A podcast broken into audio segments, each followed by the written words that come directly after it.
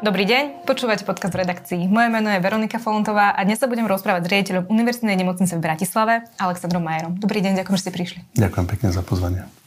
Ako veľmi vám odlahlo, keď sa vláda dohodla s lekárskymi odborármi a oni stiahli výpovede?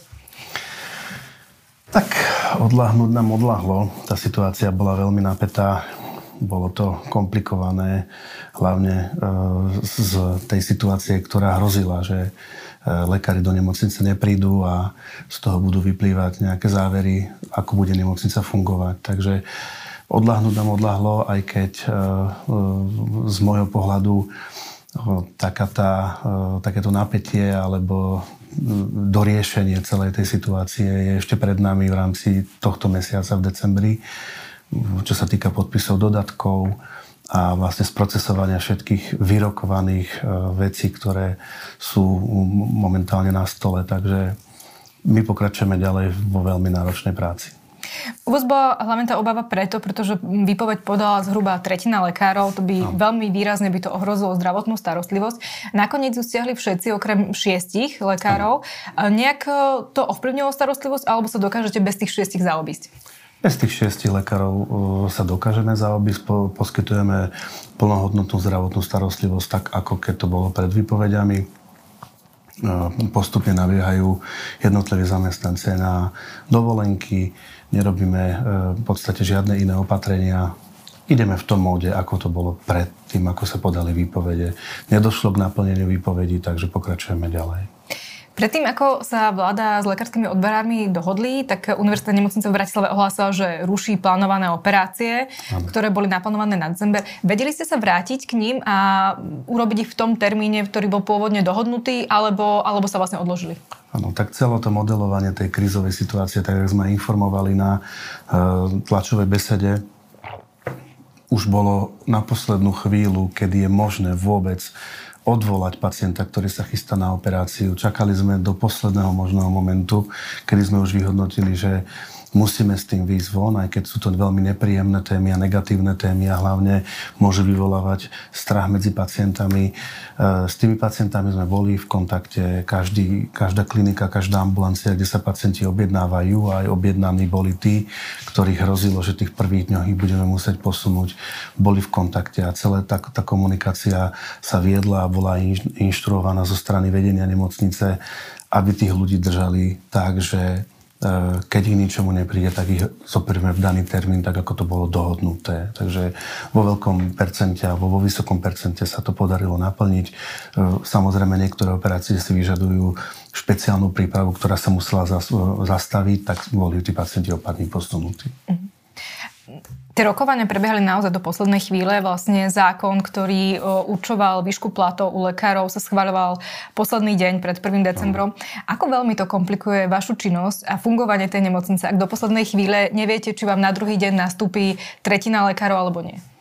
Tak komplikuje to veľmi výrazne. Hej. A tým, že my ako riaditeľia nemocnic a ja ako za e, nemocnicu Univerzitu v Bratislave som nebol prítomný ani na jednom rokovaní s Lekárskym odborovým združením ani na úrade vlády, ani na ministerstve, takže tie informácie trošku sme mali sprostredkované, mali sme ich priamo. Vyhodnocovať a nastavovať tie kroky bolo o to komplikovanejšie, aby sme vedeli reagovať, adekvátne reagovať na tie e, vyrokované alebo rozdebatované podmienky, ktoré boli kladené, e, aby, sa, aby došlo k vzájomnej dohode. Takže situáciu nám to komplikovalo do posledného dňa a e, samozrejme vyrokované veci majú dopad finančný na vchod nemocnice a momentálne sa nastavuje metodika, akým spôsobom proste prídu peniaze do nemocnice, aby mohli byť vyplácané výplaty v daných koeficientoch, tak ako je dohodnuté v tých dodatkoch. Čo to vlastne znamená? že vy teraz rokujete s ministerstvom zdravotníctva alebo financí o tom, aby vám dali väčšie, väčšie sumy peňazí, alebo ako to vlastne vyzerá? Áno, no, tak určite tej kompenzácie finančnej e, musí dojsť, ale momentálne my my nerokujeme ako nemocnice, skôr sa robia prepočty, aké to má, aký to má dopad e, na jednotlivé nemocnice, čo sa týka navyšovania platu koeficientov. A o to viac potom bude musieť prísť peňazí zo zdravotnej poisťovne, čiže to je v rukách momentálne rokovania medzi ministerstvom a zdravotnými poisťovňami, ako sa to zrkadlí v tých, tých dávkach, ktoré na mesačne chodia z poisťovne. Okrem toho vláda ponúkla stabilizačný príspevok pre vlastne všetkých zdravotníkov okrem, okrem lekárov. Ano. Uh, tieto zmluvy majú byť podpísané vlastne do 19. decembra. Áno. Už u vás podpisujú tieto zmluvy? Aký je o to záujem? Tak nemocnica, naša univerzita nemocnica v Bratislave je trošku špecifická v tom, že tá situácia v Bratislave, a ja to stále opakujem, aj keď niektorí ľudia s tým súhlasia, niektorí nesúhlasia, v takej situácii, ako je UNB, momentálne si dovolím povedať, nie je ani jedna nemocnica na Slovensku. Čelíme tu krízam od korony cez e, všetky energetické krízy, ale čelíme tu aj otváraniu novej nemocnice. A ja ako riaditeľ nemocnice nezatváram preto nemocnicou oči, ani nehodnotím, či je to tak správne alebo nesprávne. Proste to tak systém dovolil rokmi, e, sa to budovalo, nemocnica tu dneska je a je nespochybniteľný fakt ten, že pri otvorení do novej nemocnice v rámci mesta, kde už aj tak či tak ich máme veľa v rámci Bratislavy, e, najhoršie na tom bude, alebo najviac na to doplatí práve Univerzita nemocnica z Bratislavy. A práve preto prišiel aj od nás a po dlhých zvažovaniach a práve po niekoľkých poradách, aj po diskusii na ministerstve sme predložili na ministerstvo ešte v júni tohto roka e, ten stabilizačný materiál, ktorý sme vlastne verejnosti predstavili v oktobri na tlačovej konferencii. A o to je tá situácia komplikovanejšia, pretože my sme sa zamýšľali, akým spôsobom zastabilizujeme personál v rámci UNB, nie okolitých nemocnic, ale v rámci UNB, kde predpokladáme najväčší odliv E, zamestnancov, aby sme zachovali tých, tých e, ľudí a zamestnancov a zdravotné sestry hlavne a pomocných zdravotných personál e, v nemocnici v našej, aby neodišli. To bol náš cieľ. A tá stabilizácia mala byť jednorázová, tak ako sme predostreli a vôbec nemala byť motivačná na to, aby niekto odišiel z inej nemocnice Bratislavy práve do UNB alebo aby to zvyšovalo napätie medzi jednotlivými nemocnicami. My sme to mali odkomunikované s raditeľmi bratislavských nemocníc. Ja sám som ich o tom informoval, že e, tá situácia je vážna a ja ako štatutár musím spraviť krok, ktorý mi zabezpečí a zastabilizuje personál, ktorý pracuje pre nemocnicu. Dneska máme na stole stabilizačný príplatok, ktorý v, v zamestnancoch alebo v, hlavne uh, u zdravotných sestier v rámci nemocnice vyvolá rôzne emócie, skôr negatívne, ktoré vnímame. Prečo? Uh, neviem, ako by som to verbalizoval v tom, že uh, tá naša snaha E, ktorá proste vyšla von, ako zastabilizovať, e, tak istým spôsobom je zmenená a tí ľudia to trošku vnímajú negatívne, že, sa bav, že my sme navrhovali inú sumu, dneska dostanú inú sumu, e, čo ja z pozície riaditeľa plne rešpektujem, ani nehodnotím, či je to správne alebo nie. Ja sa teším každej podpore a každej stabilizácii každého jedného zamestnanca, ale ja len opisujem to, čo vyvoláva to medzi ľuďmi. Čiže my sa budeme snažiť momentálne s tými ľuďmi komunikovať, vysvetľovať im to, že jedna vec je podať návrh a druhá vec je mať návrh schválený. A to je to, čo sa zamieňa. A myslím si, že je tam veľa otázok, ktoré, e, ktoré tí ľudia ešte nemajú zodpovedané. A to je naša úloha, aby sme tú situáciu momentálne ukludnili, aby to každý bral ako pozitívne gesto voči zamestnancom. Nie každý rok sa to deje, podľa mňa sa to deje prvýkrát v histórii, že by sme v nemocnici stabilizovali personál takýmito jednorazovými príspevkami a proste budeme sa s tom, s tom hľadať to pozitívne, aby to ľudia pochopili, aby to prijali.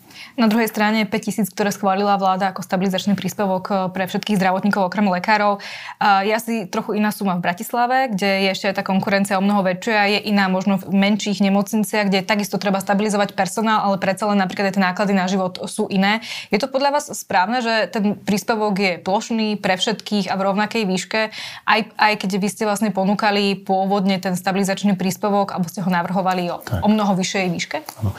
My sme ho navrhovali preto, pretože vychádzame ja by som to tak obširnejšie možno, že povedal, to naše číslo nebolo vymyslené, že sme si vymysleli nejakú sumu. My sme sa snažili ten, ten stabilizačný príplatok alebo ten materiál predložiť tak, aby bol jednak psychologicky zaujímavý pre tých našich zamestnancov a jednak vychádzame z, z konkurenčného prostredia a platových podmienok, aké majú, alebo aké sú ponúkané v nemocnici a preto sme Ten váš príspevok bol, myslím, že 20 my sme, dávali 20, my sme navrhovali a teda sme prosili o to, aby sme mohli na tú tému vôbec rozprávať e, s pánom ministrom a e, ten bol 20 tisíc, keď, keď zdravotná sestra, porodná asistentka podpíše pre e, zamestnávateľa 5 rokov, že odpracuje. Ale my sme sa ďalej ani nedostali. My sme nerobili žiadnu metodiku, keďže sme to nemali schválené, takže tie detaily vôbec sme nenastavovali, keď v podstate sa to, sa to zmenilo.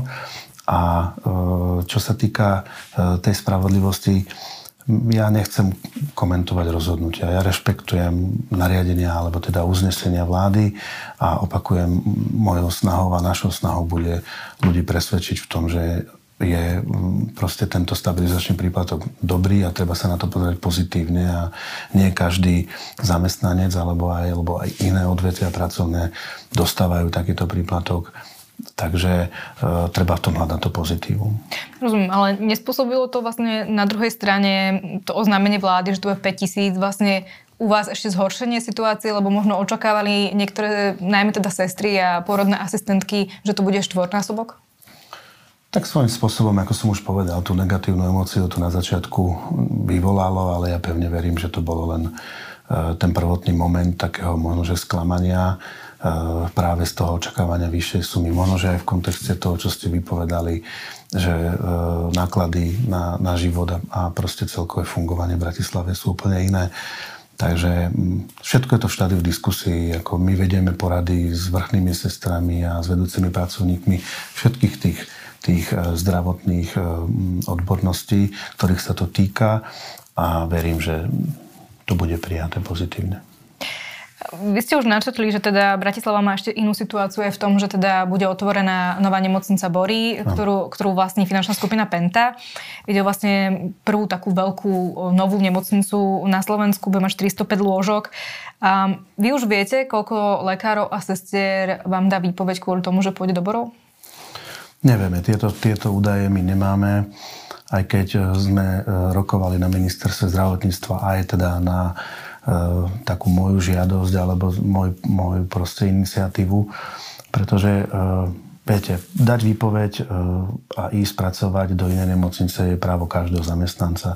Ja ako riaditeľ nemocnice alebo my ako celé vedenie nemocnice to nehodnotíme, či je to správne alebo nie.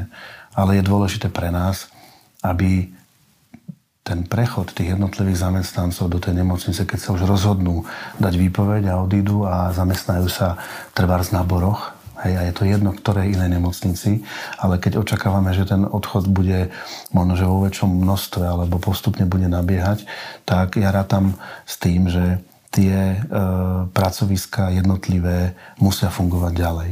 My v univerze nemocnice okrem poskytovania starostlivosti sa poskytuje aj vzdelávanie študentov.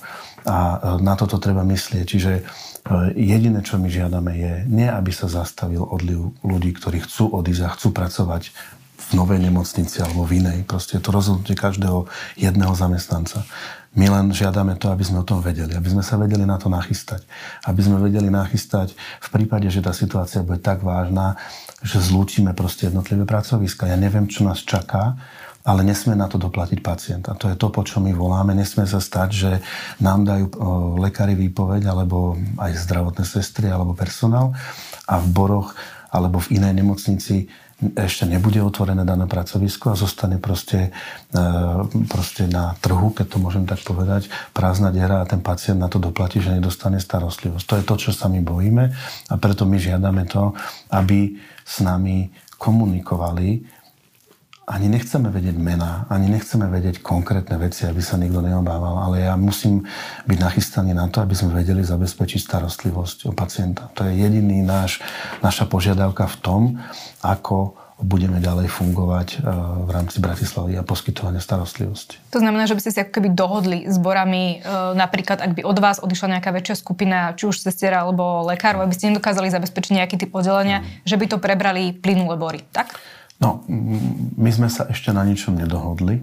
My sme len vyslovili prozbu a takú požiadavku cez prostredníctvom e, pána ministra zdravotníctva aj za jeho účasti na tej, na tej porade, na ktorej sme sa na chvíľu stretli, aby sme jeden o druhom vedeli a aby aj oni vedeli v tom, aby vedeli našu požiadavku, prečo sa vlastne na to pýtame. Nie preto, aby sme robili zle. Ja tomu neviem zabrániť keď sa niekto rozhodne odísť, odíde z tej nemocnice a akokoľvek sa budeme snažiť, tak proste to rozhodnutie človeka je, je individuálne a v niektorých prípadoch možno, že sa dá tomu zabrániť e, v rámci komunikácie, ale častokrát nie. A práve tých ľudí, e, ktorých proste budú verbovať a ten proste taký ten lákanie zamestnancov tu určite bude a je. Hej. Ale presné počty momentálne my nemáme. Samozrejme, my sme kolegovia, kamaráti s väčšinou proste zamestnancov lekárov a niektorí, ktorí e, koketujú s tou myšlienkou, alebo nebude aj už prebehlo nejaké stretnutie o, o tom, že by prešli nabory, tak aj prídu aj sami za nami a povedia, že proste sa zamýšľajú nad tým a proste snažia sa byť féroví. No ale sú aj takí, ktorí vám to nepovedia do poslednej chvíľky. Čo im viete ponúknuť? Ak za vami príde nejaký lekár alebo zdravotná sestra alebo iný zdravotník a povie, že uvažuje nad tým, napríklad už mal stretnutie, vie, aké podmienky mu ponúkajú na boroch. Čo viete vy ponúknuť tým zdravotníkom, aby ste ich udržali v univerzitnej nemocnici? Pozrite, ja pracujem v nemocnici už viac ako 15 rokov a tú nemocnicu poznám a presne viem to, čo proste ľuďom môže vadiť a, a to, čo prekáža aj mne. Aj mne prekážajú veci, ktoré by sa dali robiť efektívnejšie a dali by sa proste robiť rýchlejšie. A práve to je ten moment, kde, kde ja vidím ten najväčší problém, že v tom kolose a v, tom, v tej nemocnici ako takej všetko dlho trvá. A nie len proste z toho titulu, že e, to nerobíte dobre, ale vám sú hádzané polena pod nohy v každej jednej veci, v každej jednej súťaži, v každom jednom obstarávaní. Vy máte peniaze na vysúťaženie danej komodity pre nemocnicu, keď dané firmy sa medzi sebou bijú a napadajú sa súťaže a vy to neviete vysúťažiť niekoľko mesiacov, niekoľko rokov. To je ten problém, kde ja vidím. A potom tí ľudia sú z toho frustrovaní, že nevieme kúpiť daný prístroj, na ktorý aj máte peniaze alokované, aj schválené, aj ministerstvom financí, aj všetkého a neviete to vysúťažiť, lebo sa, lebo sa v rámci procesu verejného obstarávania bijú firmy a, a navzájom si robia ako keby zle a výsledok je taký, že my ten daný tovar, prístroj, materiál nemáme častokrát. Hej? Takže e, to je jeden moment. Čiže my sa snažíme tým ľuďom poskytnúť a komunikovať s nimi. Veľa vecí sa nám podarilo zefektívniť. E, proste nastavujeme procesy, ktoré boli nastavené buď nesprávne, alebo neboli nastavené v niektorých veciach vôbec. A ja vnímam tie ohlasy aj pozitívne zo strany nemocníc, e, že je vidno, že sa robí a že sa urobilo kus roboty. Takže čo sa týka takýchto vecí, tak tam vidím priestor na to, čo viete tým ľuďom ponúknuť. Ale viete, pri tom dlhom čase, ktorý proste už tí ľudia tu zažili a stále čakajú, čakajú, čakajú, že to bude lepšie, lepšie, lepšie a ono to neprichádza tak, ako by si každý prijal, tak je to frustrujúce pre každého. Ale ubezpečujem vás, že tak, ako je to frustrujúce pre tých daných zamestnancov, tak, tak je to aj pre tých ľudí, ktorí s tým pracujú a nevedia dostať ten výsledok taký, aký by chceli proste. A napríklad pri platoch im viete ponúknuť niečo viac, ako im napríklad určuje zákon? Nie. Neviem im ponúknuť. Eh, momentálne ten systém je tak nastavený, že máme tabulkové platy, ktoré sú verejne zákonom garantované a podľa zákonníka práce im môžeme dávať osobné príplatky do výšky maximálne 100%. Ale na všetko treba mať peniaze a eh, v podstate tie platové podmienky eh, kompenzovať navyšovaním osobných príplatkov nie je úplne správne a systémové. Nemocnica na Boroch otvorí lôžkovú časť v apríli budúceho roka. V júni by mala prísť pôrodnica urgentný príjem.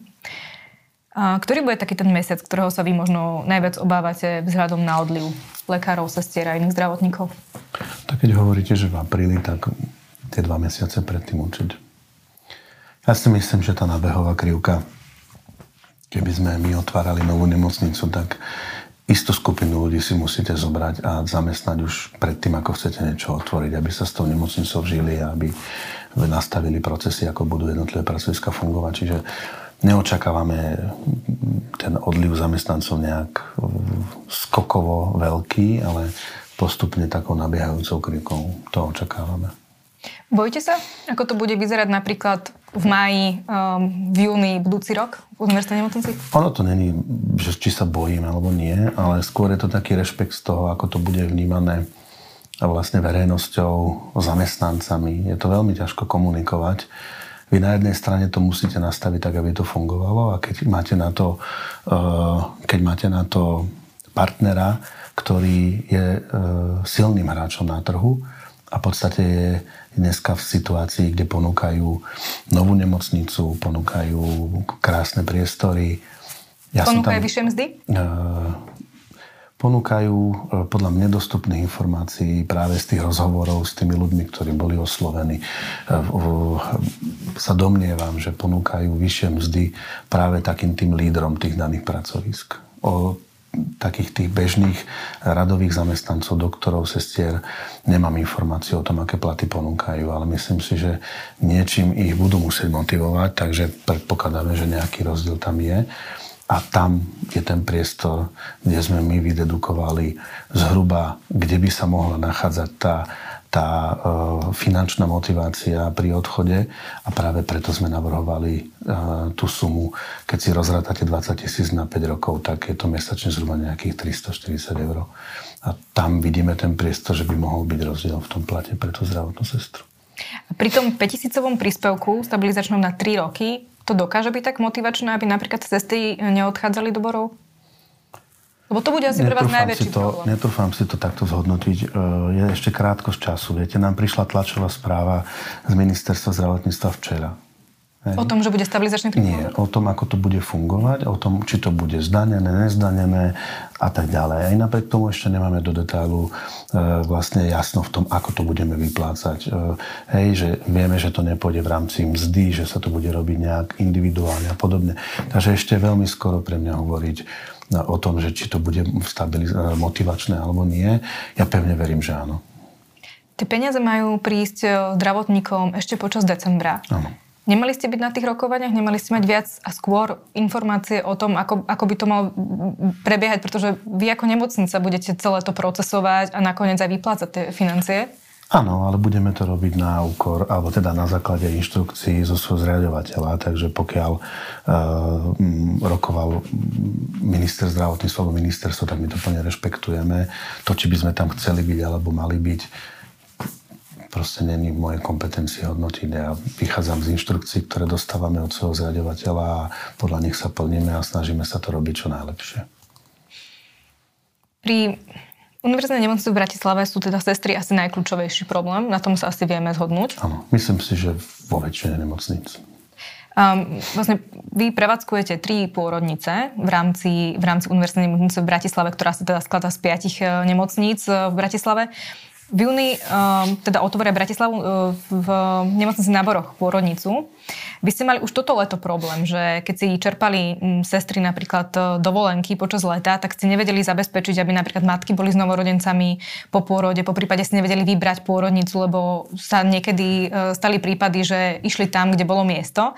Um, na Antolskej je stále situácia, že ženy rodia za závesmi keď sa otvoria bory a bude tam pôrodnica, čo očakávate? Budete musieť zlúčovať, možno tie vaše tri pôrodnice budú z toho iba dve, alebo, alebo čo vy očakávate od, od tej novej pôrodnice na broch? Tak uh, z tých informácií, ktoré máme, a nie sú to oficiálne nejaké dáta, ktoré by nám povedalo vedenie nemocnice Borov alebo podobne, ale tak tie plány uh, s tou pôrodnicou sú z môjho pohľadu pomerne ambiciozne.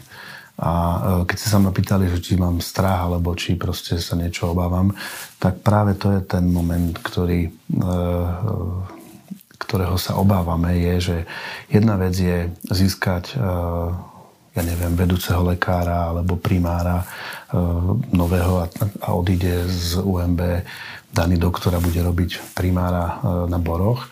Ale to, čo sa my obávame, a tam sú tie skryté nástrahy pre nás, je, že ten lekár, ktorý odchádza alebo eventuálne odíde od nás, si bude so sebou ťahať aj svoj kolektív alebo svoje zdravotné sestry, ktoré prehovoria a podobne. A to je to, čo vy neviete odhadnúť. Takže ak budeme postavení do situácie takej, že nebudeme vedieť prevádzkovať dané pracoviska, akékoľvek, to nemusia byť len ginekológie, ak sa pýtate, ale každé iné tých 72 pracovisk, ktoré dneska v tých eh, piatich nemocniciach máme, tak budeme musieť spraviť všetko preto, aby sme ich vedeli prevádzkovať, keď nie v troch, tak dvoch, ale to je všetko v hypotetické rovine. Ako ja najradšej by som tieto veci nerobil, ale viete, tam, kde není personál, tak nemôžete prijať ani počet pacientov. Ten počet lôžok, ktoré obospodarujete, vždy preratávany na počet e, zamestnancov a momentálne počet hlavne zdravotných sestier. A pri ktorých oddeleniach sa možno vy najviac obávate toho, eh, že budete musieť či už pristúpať k zlúčovaniu alebo k nejakej obmedzenej eh, zdravotnej starostlivosti oproti tomu, čo dneska poskytujete? Hlavne pri tých, ktoré nemáme ako nahradiť. Čo to znamená? No, že máte, jak ste povedali, máme tri ginekológie, máme tu niekoľko chirurgií, máme tu niekoľko interných kliník, máme tu niekoľko neurologických kliník, ale máme tu pracoviska, ktoré nie sú nahraditeľné, ako ja neviem, pracovisko popáleniny, plastická chirurgia, maxilofaciálna chirurgia. To sú jedinečné pracoviska, transplantačné oddelenie hej, e, či onkohematológia a podobne. Čiže je veľa, ktorých nahradiť nevieme a nevieme ich ani zlúčiť. A tých sa obávam najviac proste. A ako to vlastne dneska v nemocnici vyzerá? Lebo viacerí vedúci e, aj v iných nemocniciach sa obávali, že po výpovediach bude tá atmosféra napätá, napríklad aj medzi lekármi a sestrami, po prípade medzi kolegami, lekármi, dali výpoveď, nedali výpoveď. Vám do toho pristupujú ešte tie rokovania s bormi, tak tá atmosféra je u vás aká?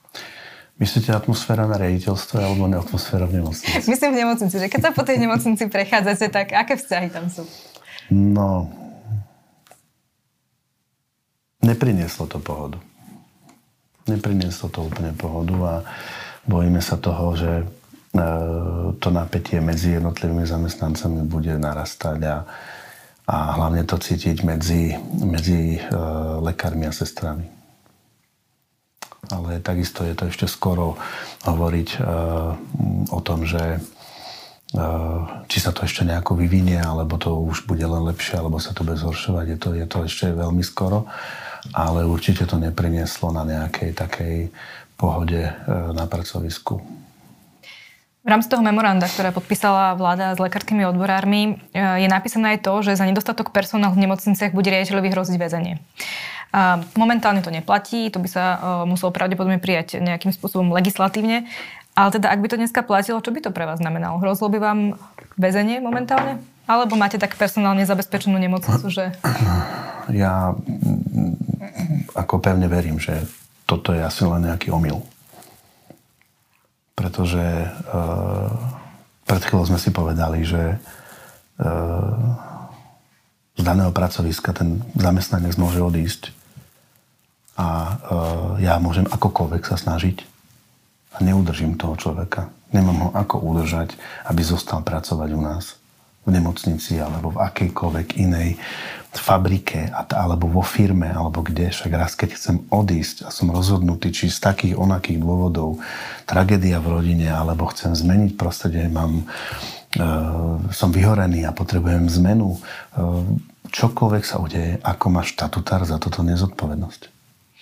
Ale aj keby nedošlo k odchodu, Aha. tie momentálne stavy, ktoré máte v nemocnici, zodpovedajú tomu, koľko by ste mali mať cestier, eh, Nie. lekárov? Tak... Sú pracoviska, kde není naplnená, eh, není naplnená plne normatív, ale to je naprieč celým Slovenskom. Čiže ja vôbec nerozumiem.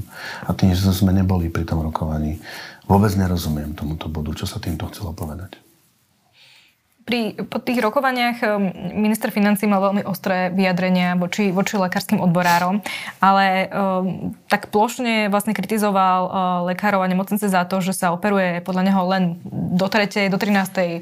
Uh, po prípade akože nefungujú tie operačné sály celý čas, ako by mali a podobne. Ako, ako je to u vás? Je, je to pravda, že uh, napríklad operujete len do 13. lebo neviem, či to niekomu nechce, alebo chce robiť iba kratšie, alebo ako to je? Je, je to pravdivé tvrdenie? Predpokladám, že sa vychádzalo e, z konkrétnych štatistických údajov. Ja ich nemám, ale viem, že tá situácia by mohla byť lepšia. To pripúšťam. Ale znova opakujem, celé je to nastavené na počet personálu, ktorý máte k dispozícii v daný deň. Poviem vám príklad. Máte v nemocnici 16 operačných sál, ale v daný deň máte k dispozícii 12 Eh, anesteziologických sestier a podľa toho musíte ráno zmeniť program, nastaviť to tak, aby to všetko fungovalo.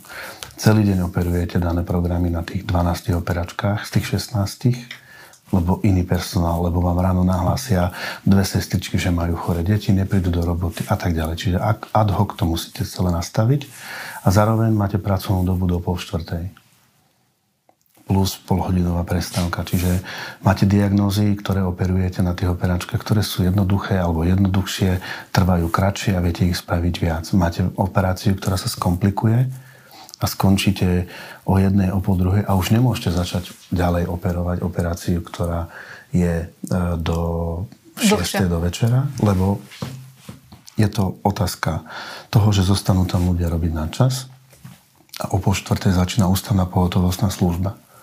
A v ústavnej pohotovostnej službe je len obmedzený počet ľudí, ktorí majú, ktorí daný deň sú v tej práci. A keď tí ľudia musí byť nachystaní v strehu, keď o pol štvrtej dovezú politraumu alebo hromadnú haváriu, tak musí, nesmie sa operovať ďalej a ten tým je vyblokovaný a nerobí si svoju robotu v tých ústavných pohotovostných službách. Čiže ono je to veľmi komplexné a veľmi komplikované to nastaviť tak, aby sme e, vedeli uchopiť využitie tých operačných sál proste efektívnejšie, ale my na tomto momentálne pracujeme. A už sa na to malo pracovať dávno. My e, nastavujeme momentálne e, proces dlhých operačných dní že budeme e, vytvárať týmy ľudí a aj vytvárame podmienky pre jednodňovú chirurgiu, aby sme vedeli tých pacientov operovať cez deň viac, aby to fungovalo tak, ako v každom jednom proste e, súkromnom zariadení, že ráno prídete na lačno, máte nachystané vyšetrenia, spravíme operáciu kolena alebo akákoľvek iná diagnoza určená na jednodňovú chirurgiu a na druhý deň alebo ešte v ten deň idete domov podmienkach nemocnice je to trošku komplikovanejšie. Vy máte určitý počet zamestnancov, ktorých máte zazmluvnených, ktorí pre vás pracujú. Pracovať na čas môžu len do určitého počtu hodín, aj to v rámci nejakého slobodného rozhodnutia. Dať im inú zmluvu, aby sme ich vedeli namotivovať, aby nám operovali do, do 6. do večera. Podľa zákonníka práce neviem, nemôžem mať s jedným zamestnancom dve zmluvy, na ten istý výkon práce. Čiže proste ono je to komplexný problém, ale nastavujeme to tak, že ľudia, ktorí chcú pracovať. Ja sa snažím e, teraz zaviesť e, so svojimi kolegami, aby sme mali dlhé operačné dni, to znamená treba dvakrát do týždňa, trikrát do týždňa sa bude robiť do 6. do večera, ale vždy je to len na slobodnom rozhodnutí toho týmu, ktorý tam je. Teda ak Hej? chcú lekári a sestry napríklad robiť dlhšie, tak by ste im to takýmto spôsobom Nad rámec, mhm. áno. Veľmi zaujímavá uh, taká, uh, taký model tej práce je, zoberte si, koľko je v Bratislave súkromných ambulancií súkromných centier, súkromných centier pre jednodňovú chirurgiu. Mňa osobne veľmi trápi, že ambulancie sú u nás zavreté a E, nevyužité, de facto operačné sály e, alebo aspoň jedna, dve by sa dali využiť tak, že daný lekár, ktorý proste sa nechce zapodievať tým, e, že si bude vybavovať teraz licenciu, hygienu na ambulanciu, že bude proste vybavovať všetky povolenia a platiť zdravotnú sestru a tak ďalej, len aby operoval alebo aby robil výkony niekde inde, ešte mimo hlavného zamestnávateľa, ako sme my napríklad v tomto prípade. Čiže tá snaha je aj nad týmto uvažovať a nájsť spôsob taký, aby sme vedeli prenájať tieto priestory. Tým ľudí nájde sa lekár, asistent, inštrumentárka, anesteziolog, a e, môžu si, môžu si tak ako inde vo svete, prenájať operačnú sál. Nemocnica je z toho v zisku, pacient je spokojný, lebo dostane síce možno, že za nejaký príplatok, e, za skorý termín VIP karta, akokoľvek sa to nazve, ale dostane termín oveľa skôr a ja si myslím, že tu ten potenciál je a takto by sme vedeli tie sály využiť viac. Ale, ale e, Hovorím, ten proces je veľmi komplikovaný to nastaviť, aby fungovala aj jedna zložka nemocnice, aj aby sa využívali sály, aj aby sa využívali dlhšie ambulancie. Ale keď sa pýtate v globále, áno, mohlo by to byť lepšie. To znamená, že dneska máte sály, ktoré nefungujú napríklad počas dňa, lebo na nich nemáte personál? Uh... Že je to o tom, že vám chýbajú napríklad sestry a lekári, ktorí by tie operácie robili a nie je to o tom, že by sa niekomu nechcel? Uh, to není o tom, že by sa niekomu nechcelo. To by som takto nepovedal, že je to o tom, e, tak jak som vám približil tú situáciu o tom, že ak e, ráno musia e, vedúci pracovníci upraviť operačné programy na všetkých tých sálach, nielen na jednej, na 16 operačných sálach, zistíte, že vlastne nemôžete postaviť 16, ale len 12. Hej? A viete, jedna vec je operovať pacientov. Toho pacienta musí do nemocnice prijať. Čiže lahne si na postel a leží aj medzi tými akutnými pacientami čím viac pacientov chcete operovať plánovaných, tým viac potrebujete tých postelí na tom oddelení. A keď tie postele na tom oddelení sú prerátavané na počet zdravotných sestier dneska, aby ich vedeli obslúžiť podľa normatív, že jedna sestra môže obslúžiť daný počet postelí alebo pacientov a čiže vy ho prispôsobujete tomu počtu personálu a hlavne tých zdravotných sestier, ktoré máte. Podľa toho sú otvorené tie lôžka. A čím viac ja pacientov príjmem e, na plánovaný výkon, tým menej mám priestor na prijatie akutného pacienta. Keď mám 10 postelí a ja si ráno príjmem 10 plánovaných výkonov, tak nemám ani jednu postel pre akutného pacienta, ktorý príde do nemocnice s akokoľvek diagnózou. A to je problém. Čiže vy to preto musíte prispôsobovať. Keď mám 10 postelí, príjmem si troch, štyroch pacientov. Potom mám tam ďalších dvoch, ktorí mi tam ležia už 60 dní a potom mám posledné jedno, dve miesta voľné a idete do pohotovostnej služby na celú noc. A ráno už musíte prepušťať domov, aby ste vedeli točiť. Čiže je obrovský tlak na lôžka práve pre nedostatok tých zdravotných sestričiek. Aj kvôli covidu sa na Slovensku výrazne predlžili čakacie lehoty. Um, niektorí pacienti čakajú teda najmä na výmeny uh, klbov, keďže o iných operáciách nemáme až taký veľký prehľad. Um, rok, rok a pol, dokonca niektorí, niektorí hlásia, že aj dva. No. Uh, budete to vedieť, teraz nemyslím len u vás v univerzitnej nemocnici, alebo všeobecne, budete to dať niekedy dobehnúť, tieto, tieto čakacie lehoty, že sa to vráti opäť do nejakej možno únosnejšej miery, keď to bude sa rátať v mesiacoch a nie v rokoch? No, tie opatrenia, ktoré som sa vám snažil práve týmto priblížiť, e, robíme preto, aby, aby sme odľahčili práve tie postele a práve tie operáčky od tých diagnóz, ktoré sa dajú spraviť v tom modeli, že ráno prídete na lačno, máte interné predoperačné vyšetrenie, idete na operáciu a po obede, keď je všetko v poriadku, idete domov. Toto vám výrazne odľahčí e, ten tlak na tie postele a o to viac viete prijať tých pacientov, ktorí čakajú v tých čakacích listinách dlhšiu dobu. Čiže toto je jeden spôsob. Kedy by to mohlo fungovať? By... Tak ono to už v, v niektorých zariadeniach funguje. Hej? Len ono to není len o nemocniciach, to je o, aj o, o zdravotných poisťovniach, Hej, to není len o tom, že či ich my vieme zoperovať a či vieme navýšiť počty. Ja som nedávno sedel s riaditeľom Všeobecnej zdravotnej a dohodli sme sa na tom, že vieme navýšiť počty týchto operácií e, o nejaké číslo na týždennej báze. Hej. Ale Viete, vy ste mi dali takú otázku, že aby sa to vrátilo niekedy do normálu. A ja som tak zarozmýšľal na sekundu, že, že kedy to bolo. Lebo ja si odjak živa pamätám, že práve na tieto diagnózy, ako sú tepky a výmeny klbov, sa čaká vždy strašne dlho a ja si nepamätám, že kedy to bolo lepšie. Ale ešte pred covidom to bolo tak možno, že pol roka, že reálne sa tie... Medzi... Nechcem vám skakať do reči, ale ja si myslím, že sa o tom len menej hovorilo. Takže ten problém tu bol vždy, ale... Nie, nechcem ale aj poistovne... vždy, ale, ale proste ten problém je tu dlhé roky. I napriek tomu je ten problém tu, že je tu nespočetné množstvo súkromných zariadení, kde tieto operácie sa robia. A často rýchlejšie. A často rýchlejšie. Ale za aký podmienok?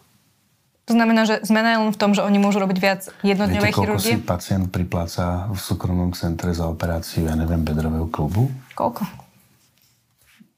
Neviem, a pritom, ešte pritom sa to ešte vykazuje na poisťovňu a ešte si pacient dopláca? Od 1200 do, do 3200 eur? Pacient si dopláca. A v štátnej nemocnici si nedopláca.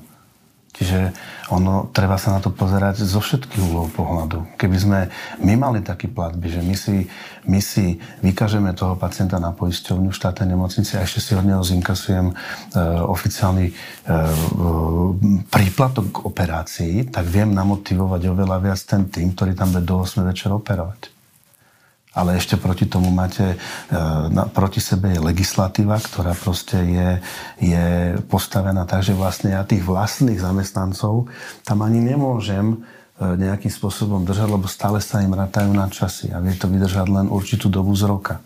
Čiže je to oveľa komplikovanejšie nastaviť ten proces, aby som ja, aj keď mám záujem, aj keď chcem tam zostať pracovať, ale mám pracovnú zmluvu a rátajú sa mi hodiny. A ja keď tam budem zostávať 3 dní do týždňa, do 8 do večera, lebo chcem a som o tom presvedčený, asi zarobím, lebo proste ešte budem mať z tomu príplatky navyše, ale my to nevieme efektívne nastaviť z pohľadu toho manažmentu, aby sme to mohli spraviť, aby sme neporušovali zákon, zákonník práce a podobne, odpracovaný pracovný hodinový fond týždenný a podobne. Čiže... A keď toto poviete ministrovi zdravotníctva, tak no. sa tam trtá, že by sa to vedelo nejakým spôsobom zmeniť a upraviť, aby, aby napríklad na dobrovoľnej báze e, mohli pracovať e, zdravotníci napríklad aj touto formou. Ale ono ale... to ani není na rozhodnutí ministra zdravotníctva. Tak tie zákony sa musia pozrite, zmeniť. Keď sa vyjednávalo s Lozom, proste o podmienkach, že sa žiadalo skrátiť týždennú pracovnú dobu o nejakú hodinu alebo koľko to bolo proste. Čiže tá tendencia je dneska e, všade inde ako keby skracovať tú dobu a nie ju predlžovať. No ale keď hovoríte, že vám to legislatíva neumožňuje, áno. tak na to, áno. na to tam treba, je to tá Treba nájsť ten spôsob, či to pôjde nejakými individuálnymi zmluvami, ale opakujem, je to veľký problém. E, proste e, v súkromnej nemocnici zostanete pracovať dlhšie, zostanete, hej, máte dohodu s vedením nemocnice, ale my sme trošku v inej situácii momentálne a komplikovanejšie ako v súkromnej firme. Ak sa takto budeme rozprávať e, spolu o pol roka, keď už budú teda fungovať takmer naplno bory, v akej situácii sa podľa vás budeme um, rozprávať? Keby ste to mali iba tak typnúť, ako bude vyzerať univerzitná nemocnica? Tak Verím, že sa podarí e, dotiahnuť e, za toho pol roka veci, ktoré sú momentálne rozbehnuté, čo sa týka rekonštrukcií, nákupov a to všetko to, čo beží pozadí, o ktorom ani moc nerozprávame a boríme sa s tým. E, budeme mať už navezené väčšie množstvo zariadení a proste vybavenia z eurofondov, ktoré takisto riešime za behu celého tohto. A čo sa týka personál otázky, je to ťažko. Ako ja neviem predvídať do budúcna. Určite, určite nejaký odliv zamestnancov budeme mať od toho pol roka. Ale v akom, budú, akom stave budú vyzerať jednotlivé pracoviska, ja si to netrúfnem takto povedať. Že... Ďakujem veľmi pekne. To bola posledná otázka dnešného podcastu v redakcii. Ďakujem, pán Majer, že ste prišli. Ďakujem pekne. Moje meno je Veronika Folontová a do na budúce.